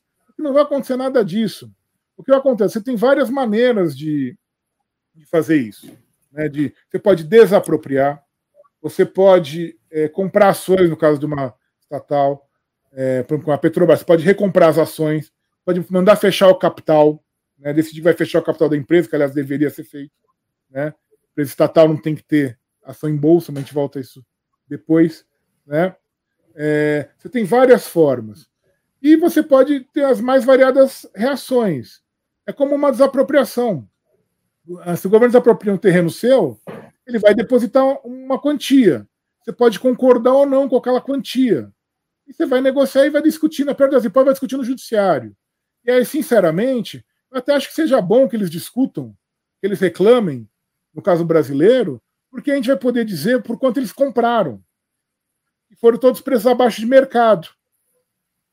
É, vamos ver se realmente é, a refinaria lá, Landulfo Alves, que eles compraram abaixo de mercado, né? O fundo é, comprou preço muito eu, abaixo de mercado, Gilberto, ele vai querer. Compraram por um vírgula seis, a gente no I N E P estimou três bilhões. E depois descobriu o seu T C U que o primeiro relatório da Petrobras era três bilhões também. É. Ou seja, então vamos ver se eles vão querer um vírgula seis de votos, vão querer vão ficar exigindo cinco. É bom, quer contestar? Contesta, só que eu só pago um vírgula seis. Né? Até porque esse processo que aconteceu no Brasil... Gilberto, imagina o seguinte, hein? Só um comentário rápido. Imagina o seguinte, esse valor estimado de um vírgula seis, quando o preço dos derivados... Estava lá embaixo. Agora, com esse preço lá em cima, imagine o fluxo de caixa livre esperado da refinaria. Os cara, esse dinheiro vai ser, vai ser pago muito rápido, muito rápido pelo próprio negócio. Já está tudo amortizado, eles não vão investir nada. Aliás, como ninguém investiu nada. É, eles compraram... O exemplo do setor elétrico no Brasil é, é escancarado. Eles compraram as distribuidoras, algumas hidrelétricas, geradores, enfim, não botaram um tostão. Já estava tudo amortizado. Simplesmente é uma, é, é uma máquina de fazer dinheiro. Eles só estão extraindo, extraindo, extraindo. Eles não botaram nada. Aliás, no caso para a distribuidora de energia elétrica, todos nós somos vítimas disso, né? A primeira coisa que eles fazem é mandar todo mundo embora. Eu não tenho mais equipe para fazer ligação elétrica, para fazer é, manutenção, para fazer nada. Eles só querem extrair, extrair, extrair. Né? Porque já, a, a estrutura já está montada. Lógico, você tem que manter a estrutura, você tem que renovar, modernizar. Mas o grosso já está feito. O Estado fez isso. Né? É, é a mesma coisa. Na refinaria já está feita. Eles não vão fazer nada com a refinaria. Não vão modernizar, não fazer nada de novo na refinaria. Vão usar aquilo para extrair o máximo possível, comprado a preço de banana. Isso é um tema que ela deu para o José Augusto, fizemos um artigo em dois mil e quinze, a gente dizia, é, quando começou essa política de venda de ativos da Petrobras a preço de banana, isso era uma espécie de receptação. Porque estava se vendendo um bem que não era do governo, um bem público, né? Bem que não era dele, estava sendo vendido a preço abaixo do mercado, e quem, tá comprando, quem comprou sabe muito bem que comprou abaixo do mercado. Então, o fundo Abdala, Mubdala, sei lá, comprou a, a, a refinaria. Ele sabe que comprou abaixo do mercado. A antiga Statoil, o atual Equinor, sabe que comprou Carcará abaixo do preço de mercado. Os canadenses compraram agora a refinaria de xisto lá da Petrobras do Paraná, sabem que estão ganhando de graça a, a refinaria. trinta e três milhões de dólares. Tem terreno em São Paulo que custa mais do que isso. Quer dizer, então... É... Então, eles sabem disso. Então, sinceramente, quando, se um dia isso chegar a ser concretizado, da, de, de serem retomados esses bens, eu recomendaria como advogado, aceito o que o governo está oferecendo. Vocês vão sair ganhando. É melhor do que resolver contestar. Resolver contestar, vamos contestar, então. Por, por quanto vocês pagaram? Por que que pagou? Por, quem que levou vantagem nisso? Por que que levou essa vantagem? Né? E... Então, o, o, é, isso tem que ficar muito Gilberto, claro. Eu vou dar, uma, eu vou dar um outro exemplo aqui que é, muito, que é muito esdrúxulo também, que foi a venda da N T S, que é a nova distribuidora do Sudeste, que, na verdade, são os dutos de gás. Tá? Pra você ter ideia, a gente fez também esse cálculo, é um negócio impressionante, Gilberto. Ah, isso foi vendido para a empresa que agora não esqueceu, fundo, um fundo canadense. É o fundo de investimento canadense, que não me lembro agora, é a Brookfield. Brookfield. Brookfield. O, Brookfield, é. Qual é o ponto que eu acho que aqui que eu vou chamar a atenção? Foi vendido o duto. Quem é que aluga o duto depois? A Petrobras. A Petrobras. Só a Petrobras. Mas sabe o que é o pior de tudo, Gilberto? O dinheiro que a Petrobras recebeu, tá? O dinheiro que a Petrobras recebeu, em quatro anos, ela, vai, ela pagou os quatro, que agora, quatro anos que foi vendido foi dezessete. Ela recebeu o um montante. Então, em quatro anos, ela vai devoltar todo o dinheiro para a Brookfield do aluguel dos dutos. A partir desse ano, a Petrobras já passa a pagar o duto e todo o dinheiro que ela recebeu, ela pagou pelo aluguel. A N T S, então, e pior de tudo, a N T S hoje é uma das empresas mais rentáveis em termos de lucratividade. Foi, em dois mil e vinte, a segunda mais rentável de capital aberto. Isso é impressionante, te, isso é impressionante. Eu te pergunto, Dan, em que lugar do mundo se faz isso? E aqui todo mundo acha normal. A grande vai falar que isso é normal. Ah, isso é um, não, isso não é um mercado. Isso é uma negociata, é outra coisa. Isso não é, ah, se você, isso, isso, isso não está de acordo com o, os padrões ah. mínimos da e organização de qualquer lugar. Isso. Econômica de qualquer lugar. Eu queria te ouvir, Gilberto, porque na Constituição diz que a Petrobras, para ser vendida determinados ativos, tinha que ser via Constituição. E eles inventaram a história da subsidiária, sendo que a Rilan, até hoje, a, depois da venda, ainda não tinha configurado como subsidiária. Você acredita nisso? Isso é o quê? É o, é, é o puxadinho? Você quebrou a Constituição, o Supremo mandou para o espaço a Constituição? O que, que é isso? Porque eu queria te ouvir, porque o que, que eu acho? Ah, Que, que, qual é o ponto que eu acho?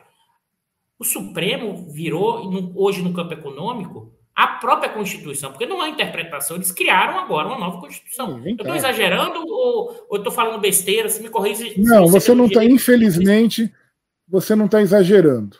Né? O Supremo e Constituição são contradições em termos, porque, infelizmente, o Supremo, e não é só o caso desse da, da subsidiárias, em várias situações, decidiu contra a Constituição.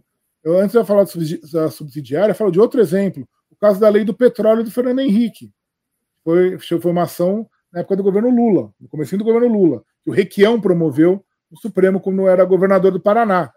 A, a Constituição diz expressamente que o petróleo é bem da União. Está lá no artigo vinte, e depois e que o petróleo é monopólio, artigo cento e setenta e sete. Ele continua sendo monopólio da União. Né? Mesmo com a emenda, ele continua sendo monopólio da União. Pois bem, vem a lei do petróleo de noventa e sete, que cria lá o, o regime de concessão, que é um regime absolutamente arcaico de exploração de petróleo, de contrato de petróleo, e diz que a propriedade do produto da lavra é do concessionário. É, mas como é que aquela lei pega um bem que é o da União, que é o petróleo, e diz que assim que ele é lavrado, ele passa para o concessionário? Não pode fazer isso. Ela é inconstitucional. Ah, o petróleo é bem da União. Quem tem que comercializar é a União, não é o, o privado. Não é? Pois bem, o Supremo fingiu que não viu. Fingiu que não tinha problema. Depois, eu acho que também o, no governo Lula se perdeu a oportunidade, quando se fez a legislação do pré-sal, de revogar esse dispositivo. Enfim, mas é uma outra história. É, a, mas a, o Supremo costuma fazer isso diuturnamente. Outra, a questão da subsidiária. Qual que é, qual é a decisão do Supremo? Ah, não.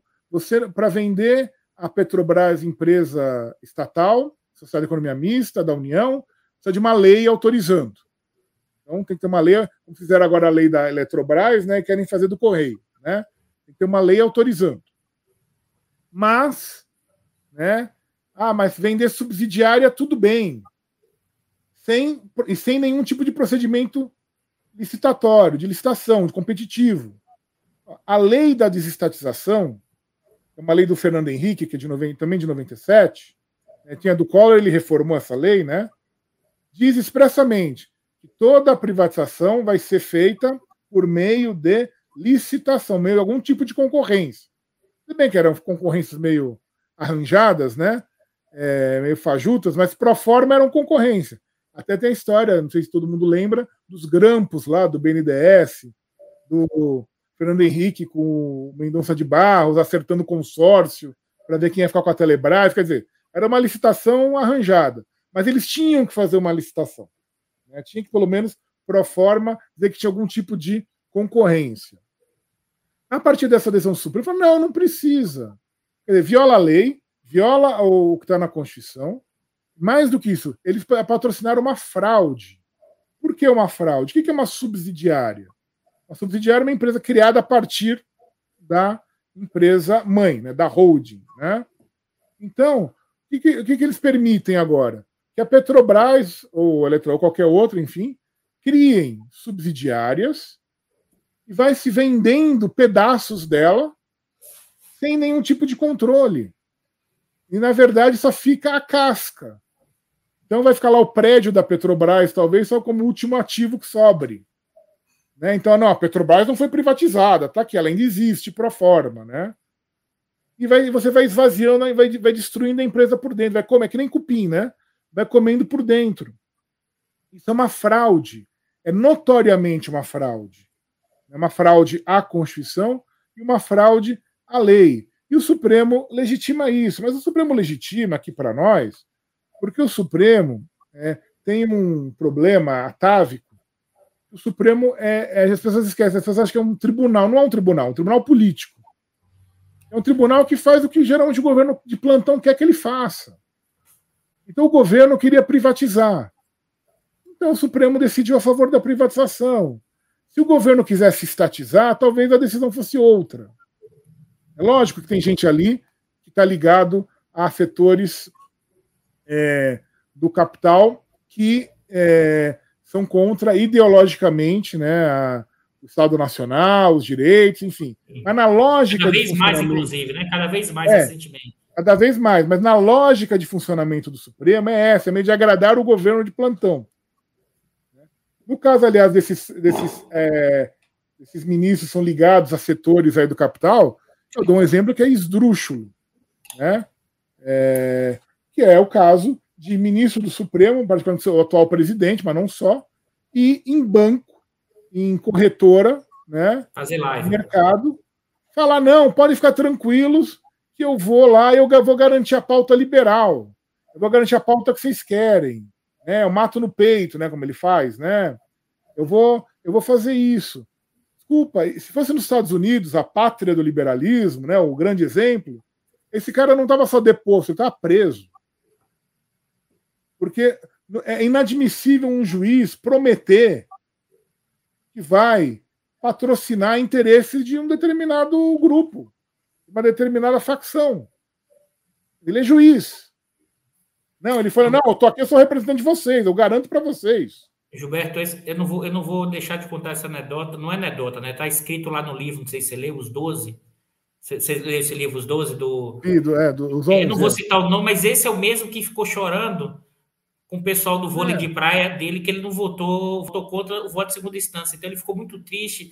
Imagine, assim, é uma combinação esdrúxula do que essa burguesia ou desses segmentos, que essas conexões com o público e o privado do capitalismo brasileiro, né? Isso que está falando é. não fui eu, isso que está falando é o, o jornalista, eu não lembro agora é, o nome do autor, que está escrito no livro, que vai disso, que está no livro, ao que você falou, que é fundamental, que é mais importante, que é o seguinte, você ir numa live de banco, dizer que ele vai aprovar, junto com o que o André Esteves falou. É. Né? Eu vou educar, eu vou educar o pessoal do Supremo. É, é isso, quer dizer, ele ainda chama eles de burro, que é bem feito para eles, mas isso. enfim. É, mas são mesmo, porque é só ver os votos que eles proferiram, por exemplo, nas questões do, do, da reforma trabalhista. O grande argumento deles, qual era? Ah, a Constituição é de antes do Muro de Berlim. A Constituição, então, é socialista. Como, como se a Constituição de oitenta e oito fosse socialista, né? A Constituição é socialista, ela é pré-histórica, ela é atrasada. Ah, o mundo mudou. Ah, o trabalho mudou. Então, agora o trabalho é o aplicativo. Não, o trabalho é o trabalho. O trabalho produtivo é um dos tipos novos de trabalho, mas não mudou o trabalho. Você não destrói a legislação geral do trabalho porque surgiu um tipo novo.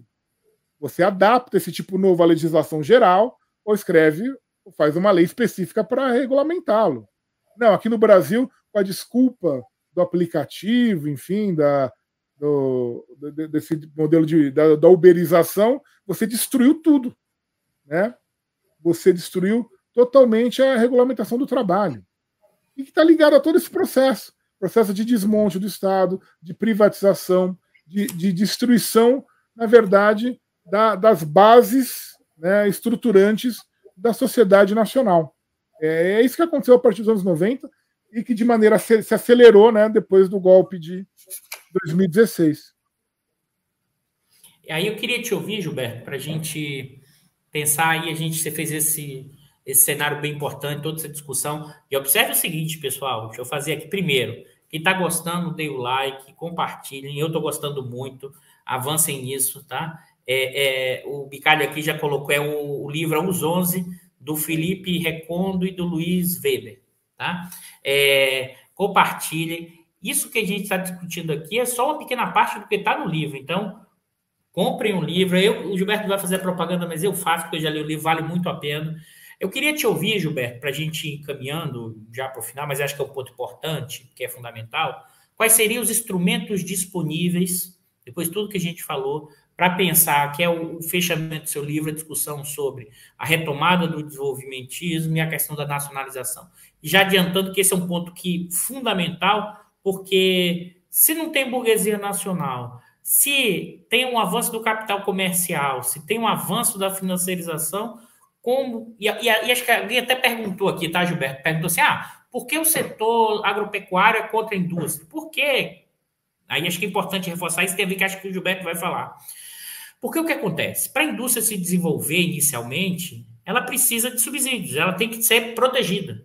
Então tem que jogar recurso aí dentro, e parte desse recurso vem do setor agrícola. Isso aconteceu nos países capitalistas centrais. As revoluções burguesas são isso, pessoal. As revoluções burguesas é você apropria de parte do excedente gerado do lado agrícola em questão da terra e você transfere temporariamente para a questão industrial até que ela se desenvolva. Só que a transferência é grande. E quem tem não quer é, perder isso. Então, as revoluções burguesas, na verdade, são fruto desse processo. Né? Agora, aí voltando, que acho que é a questão importante, Gilberto, é uma burguesia que não existe. Capital comercial que ganha muito dinheiro com a estrutura atual. capital financeiro, e não só o capital financeiro bancário, mas as camadas sociais médias, né, que eu estou chamando aqui os profissionais liberais, uma parte da chamada classe média tradicional, com seu, suas aplicações financeiras, em, em suas aplicações e seus ativos em aplicações financeiras, ou seja, ganhando também com essa história. Uma parte dessa gerência média, inclusive, e a grande gerência, ganha um bônus enorme com esses lucros da Petrobras. Mas não só, parte de, da, da gerência, do, e, e inclusive parte, aí, aí eu tiro no pé, né? A parte da burocracia estatal também com essa visão é, liberal difusa. É tão doido, né? Pro mercado, como se ele, ele tivesse onde ele está, mas é porque ele está pensando em ir para o mercado, dar o, o salto. Eu queria te ouvir como é possível, ou tem alguma saída, e quais são as estratégias e, e o papel da nacionalização como essa alternativa. Eu queria te ouvir sobre isso, falando dos mecanismos, instrumentos, e também reforçando a questão das disputas, porque isso não é simples, não é trivial, é possível, né? Mas também mostrando as tensões que isso vai gerar, porque eu estou me perguntando muito sobre isso, sabe, Gilberto? Porque assim, acho que talvez seja o momento exatamente das tensões necessárias para a gente conseguir redirecionar um novo rumo, porque a gente está complicado, mas vamos lá.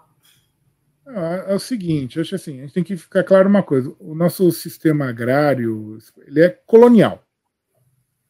É a mesma lógica da exploração colonial, está voltado para o mercado externo, não quer nem saber daqui de, o que acontece aqui dentro, tanto que não produz alimento, quem produz alimento é a agricultura familiar.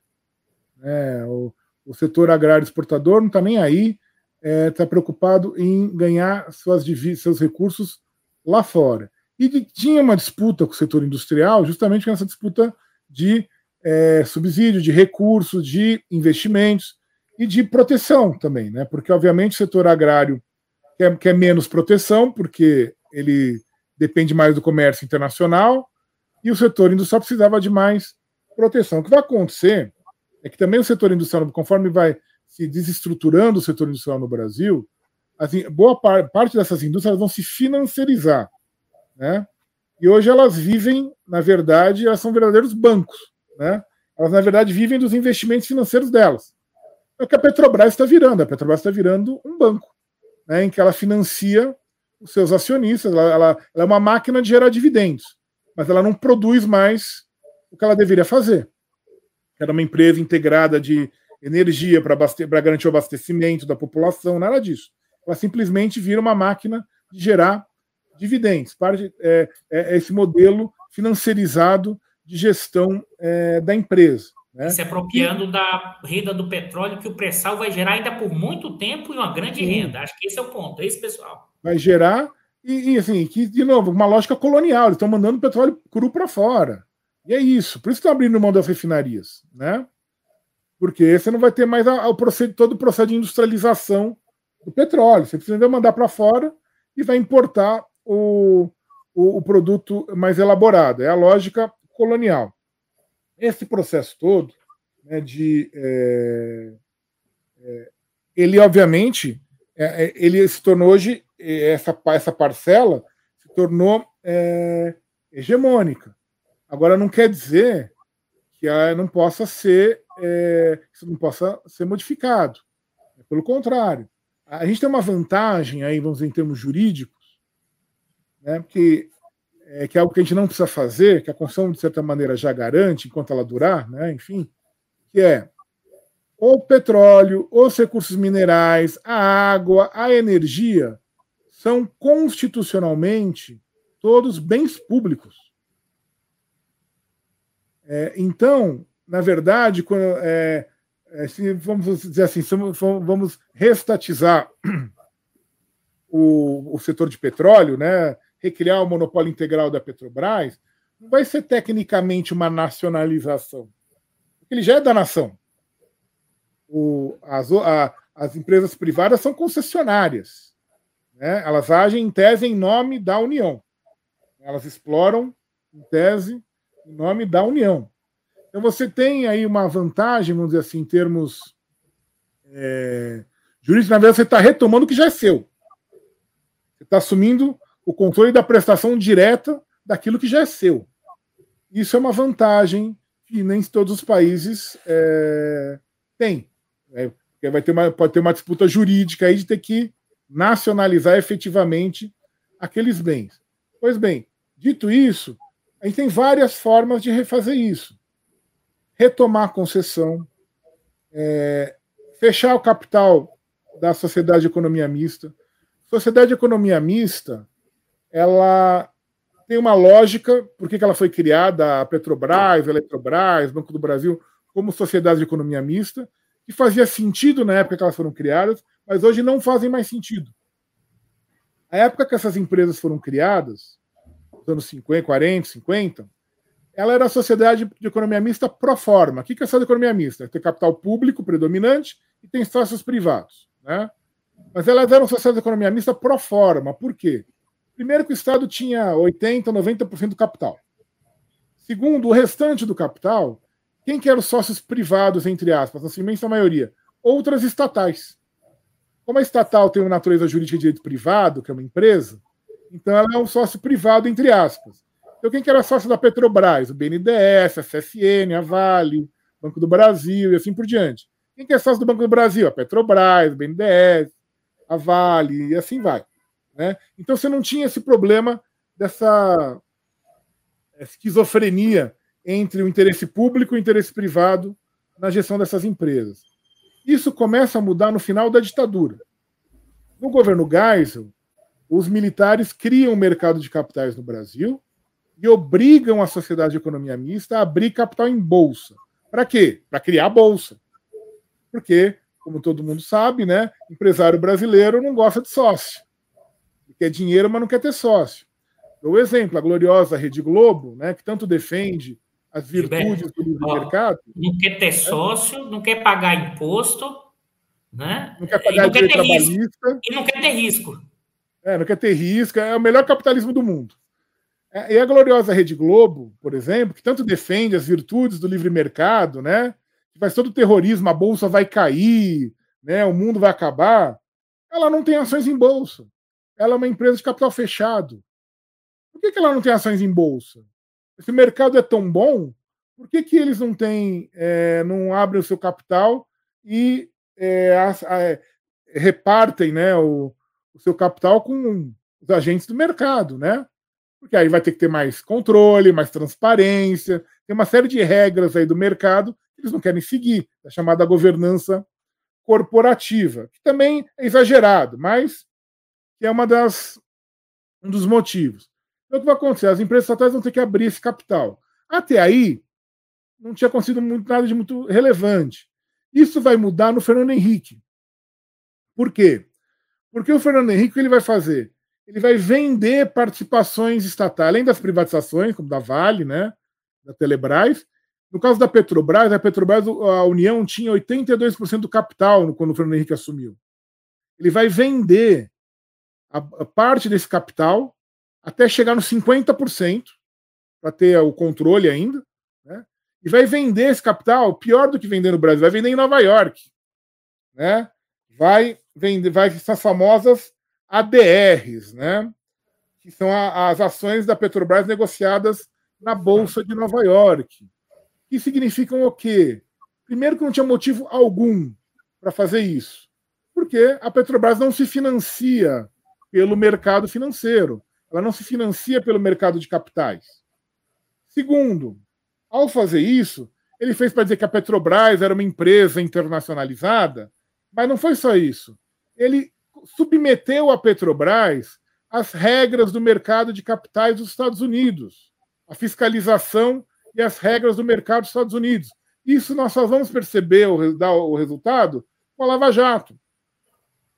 Porque aí vai acontecer que vai dar toda aquela confusão e os Estados Unidos, vão, os americanos vão processar a Petrobras, depois ela vai ter que pagar bilhões de indenização lá nos Estados Unidos, e até hoje ela está submetida à fiscalização direta dos, dos órgãos de mercado americanos. Só lembrando, hein, Gilberto?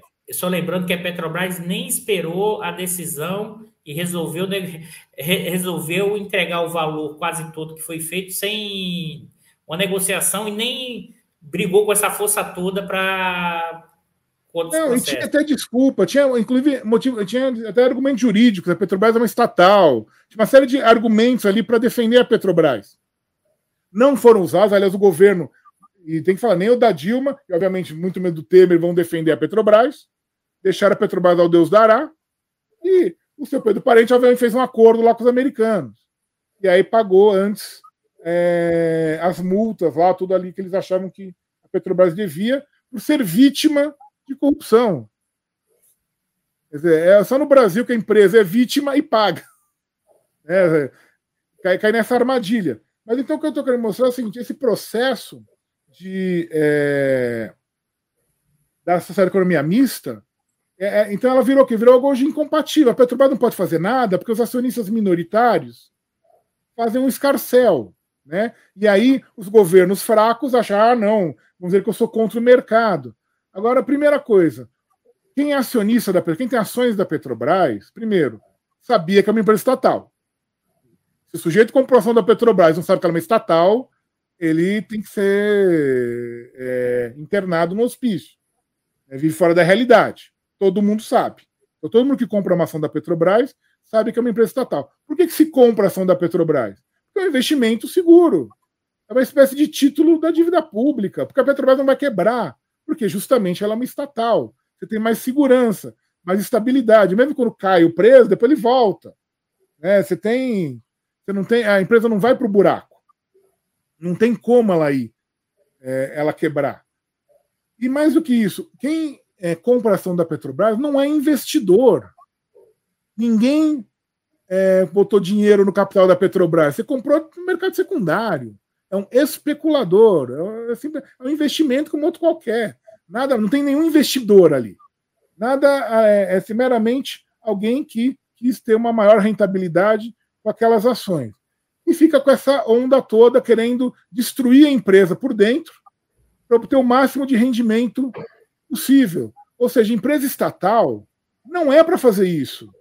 A Petrobras foi criada pelo povo brasileiro, com o dinheiro do povo brasileiro, né? Porque tudo que a Petrobras fez foi com o dinheiro público, né? As pessoas esquecem desse detalhezinho, né? O investimento para descobrir o pré-sal é dinheiro público, o, a, a exploração da Bacia de Campos é dinheiro público, todas as plataformas, tudo foi feito com dinheiro público, dinheiro vindo dos nossos impostos, da nossa arrecadação tributária brasileira, do orçamento da União.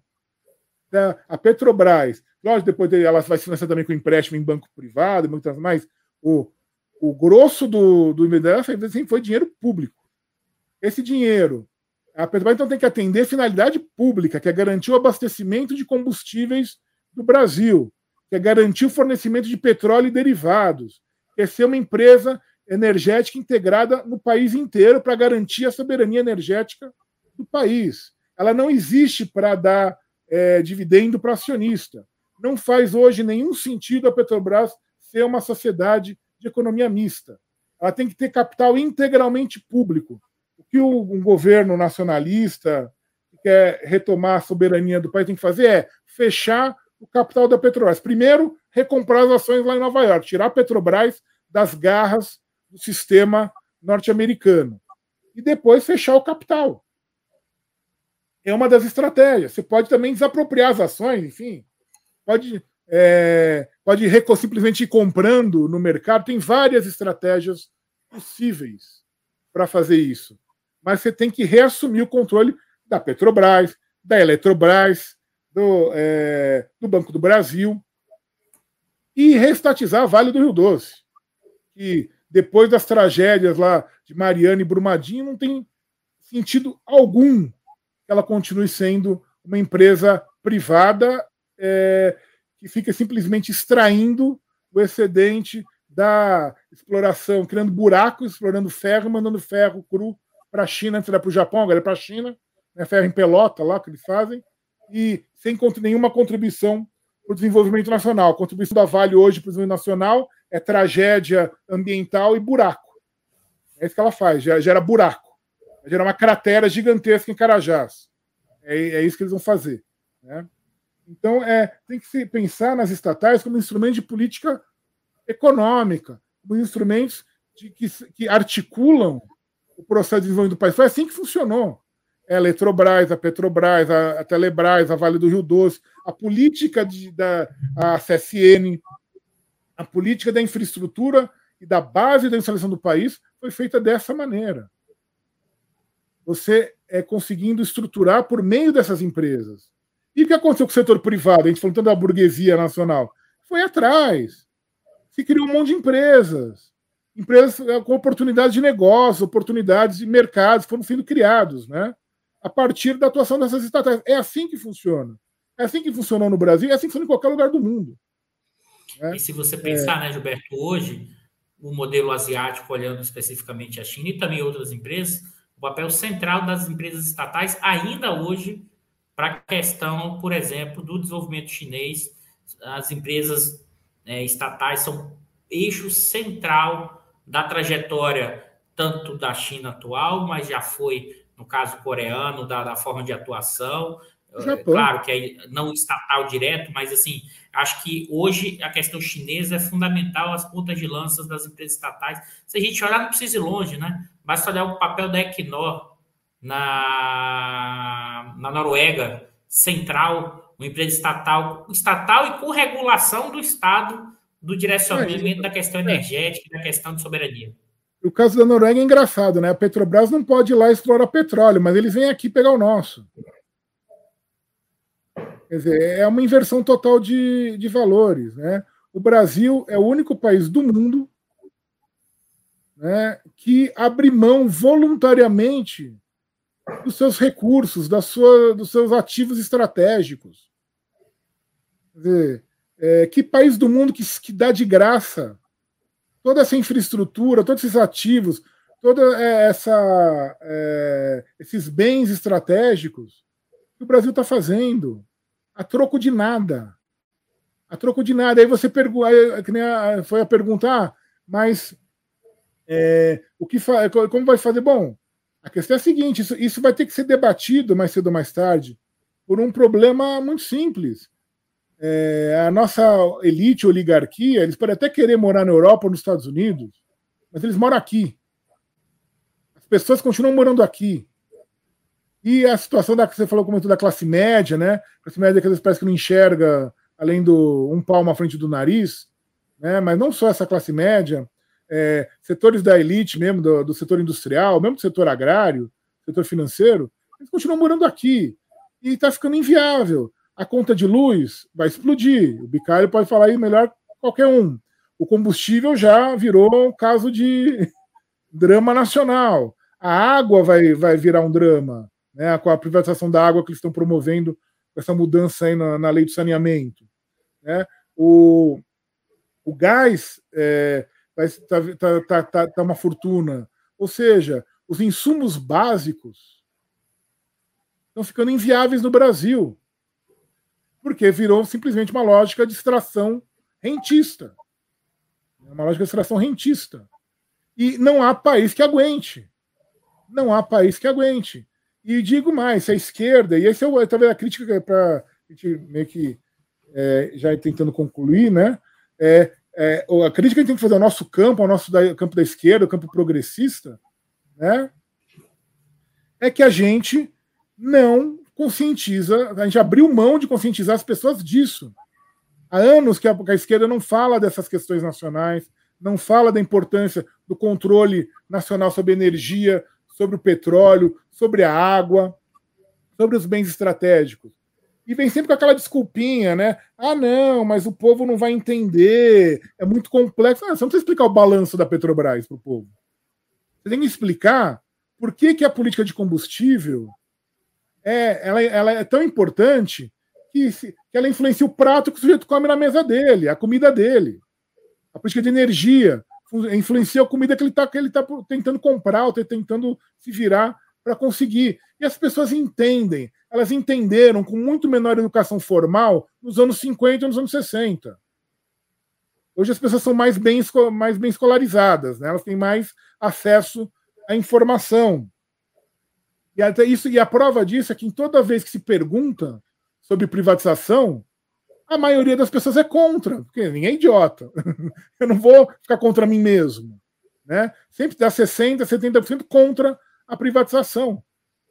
Quer dizer, defender a, a, a restatização, a nacionalização, não é uma política impopular, muito pelo contrário. Eu não sei qual que é o medo que as pessoas têm de falar isso, de defender isso. Esse é um erro da esquerda, do setor progressista. Tem que aproveitar agora que vai ter tem eleição, tem que levar essa, esses, esses temas, tem que defender abertamente esses temas. Não pode ficar escondendo. Ah, eu vou desagradar o mercado. O mercado não vota. Dane-se o mercado.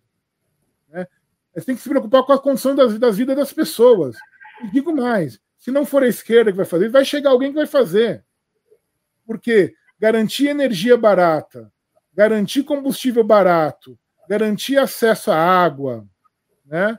Garantir acesso a bens essenciais, a preços é, razoáveis, eu não conheço ninguém que vote contra isso. Ninguém que seja contra isso no frigir dos ovos. Né? São assuntos diretamente ligados ao bem-estar das pessoas. E a gente tem que mostrar isso. Essa é a nossa tarefa, e infelizmente é, não tem sido isso que tem acontecido nos últimos tempos. Né? É, nós aqui estamos falando quase como se fosse um, um, uma seita maluca fora da, da, da, da, da realidade, quando na verdade são temas essenciais para qualquer vida, para qualquer estruturação da vida digna, razoavelmente digna, em qualquer país. Mas é isso, Gilberto, fundamental essa discussão, fundamental, porque sem essa discussão é, a gente não consegue sair do lugar. Acho que, é, novamente, eu vou dizer, leiam o livro do Gilberto e do José Augusto da Costa, é, Fontoura Costa. Tem muito mais aqui, e acho que essa discussão é discussão que vai além de vinte e dois. Essa discussão de que trajetória será possível de reconfiguração. Como eu já... A gente já conversou aqui bastante sobre isso no diário também com o Gilberto. A eleição é apenas um pequeno movimento dentro do processo que está por vir, pelo menos na minha visão. E eu costumo fazer essa analogia, Gilberto, que realmente a história não volta no tempo e, a, e tem adaptações do presente, mas se tiver alguma coisa próxima da história que a gente já viu nos últimos tempos no Brasil do século vinte, tem a ver com uma trajetória muito mais do Vargas dois, no sentido das tensões, das disputas, de profundo, profundas questões. E, novamente, eu vou dizer isso, a minha leitura. Qualquer um que do campo progressista mexa minimamente, eu não estou falando muito não, Gilberto, minimamente na atual estrutura da ponte para o futuro, da política de defesa da Petrobras, a reação será expressiva. E o que significa dizer que temos que ter claro isso para também estar preparado para a contra-reação. Porque acho que o campo da esquerda perdeu capacidade de fazer análise olhando a lógica do Estado, do imperialismo, da luta de classe. E mais ainda, não entende que se você sobe ou se você muda a estrutura, quem está perdendo vai reagir. Não tem... Porque tem uma, tem uma questão que as pessoas ficam levando para o bem comum, interesse particular versus interesse coletivo, como se as pessoas fossem... Todo mundo está no bem comum. Não. São os interesses econômicos, estrito senso, políticos, ideológicos. Se tem alguém que está perdendo na história, alguém vai reagir. E essa burguesia reage. E ela reagiu como reagiu a partir de treze, quatorze, quinze. Não é por nada, pessoal, porque o lucro dela caiu. Então, ela passou a perder dinheiro. Ela falou, vamos acabar a brincadeira. Como foi lá em sessenta e quatro, esse negócio distributivo, um pouquinho. Mesmo que seja um pouquinho, sabe, Gilberto? No caso brasileiro, o pessoal aborta e resolve fazer o quê? Vamos voltar para cima de novo. Acho que... Acho que por isso que realmente pensar sobre a discussão de nacionalização e o Estado como ponta de lança, inclusive buscando construir é, elementos dessa, de novas classes sociais, né, é, será muito difícil. Se não te... Eu acho que isso ainda é pouco, como você falou, mas acho que isso vai voltar cada vez mais claro na discussão, Gilberto, porque os próximos anos serão complicadíssimos nesse negócio. E a gente vai... divulgando os debates, as questões, e eu queria novamente aqui, já está encerrando muito uma excelente aula-conversa, agradecer muito, Gilberto, pela sua presença aqui de novo, Compart... é... novamente, compre um livro, um debate é fundamental para a discussão. Eu não ganho é... nada, eu compro o livro. E que eu queria ouvir suas palavras finais, mas aqui o Fazendo do YouTube, se gostaram, toquem o sininho aqui do canal do Instituto, compartilhem e agradecer a todos e todas e as palavras finais de Gilberto aí. Bom final de semana e se cuidem, pessoal. Só agradecer, Eduardo, Ronaldo, pela oportunidade e lembrar, né? Esse é o debate do que a gente, do que o Brasil quer ser. É isso, a gente está discutindo o que, que o país vai ser. O país vai ter um futuro, vai ter uma possibilidade de construir uma sociedade melhor, uma sociedade mais igualitária, uma sociedade mais é, desenvolvida, ou vamos ser simplesmente uma plataforma de exportação de produto primário, uma referência geográfica no mapa e sem nenhuma, é, nenhuma forma de organização política autônoma, né, como a gente sempre pretendeu. Quer dizer, é, no fundo, é isso que está se discutindo. É, o ponto é esse. É, é o futuro do país, é o futuro, é, é o futuro da nação. E não, e não dá para ter futuro sem pensar na retomada desses setores estratégicos, desses bens estratégicos, pelo Estado Nacional, para poder é, estruturar um projeto de país mais desenvolvido, um projeto de desenvolvimento, um país melhor para todos. Esse é, acho que é, é o ponto-chave. Veja bem, eu não sei se o pessoal viu, porque tem gente que, que escuta no podcast, porque eu estou só mostrando aqui, mas o livro do Gilberto é Nacionalização, Necessidades e Possibilidades. Porque tem o pessoal do podcast, Gilberto, que não está nos ah, vendo. É bom lembrar o nome do livro. Do livrinho vermelho, mas não, não, eles não veem que é vermelho. E é editora contra a gente, pessoal. Agradeço muito e espero poder voltar a outras, outras oportunidades para a gente continuar conversando. Obrigado, Gilberto. Abração a todos. Bom final de semana, pessoal. Tchau, tchau. Obrigado.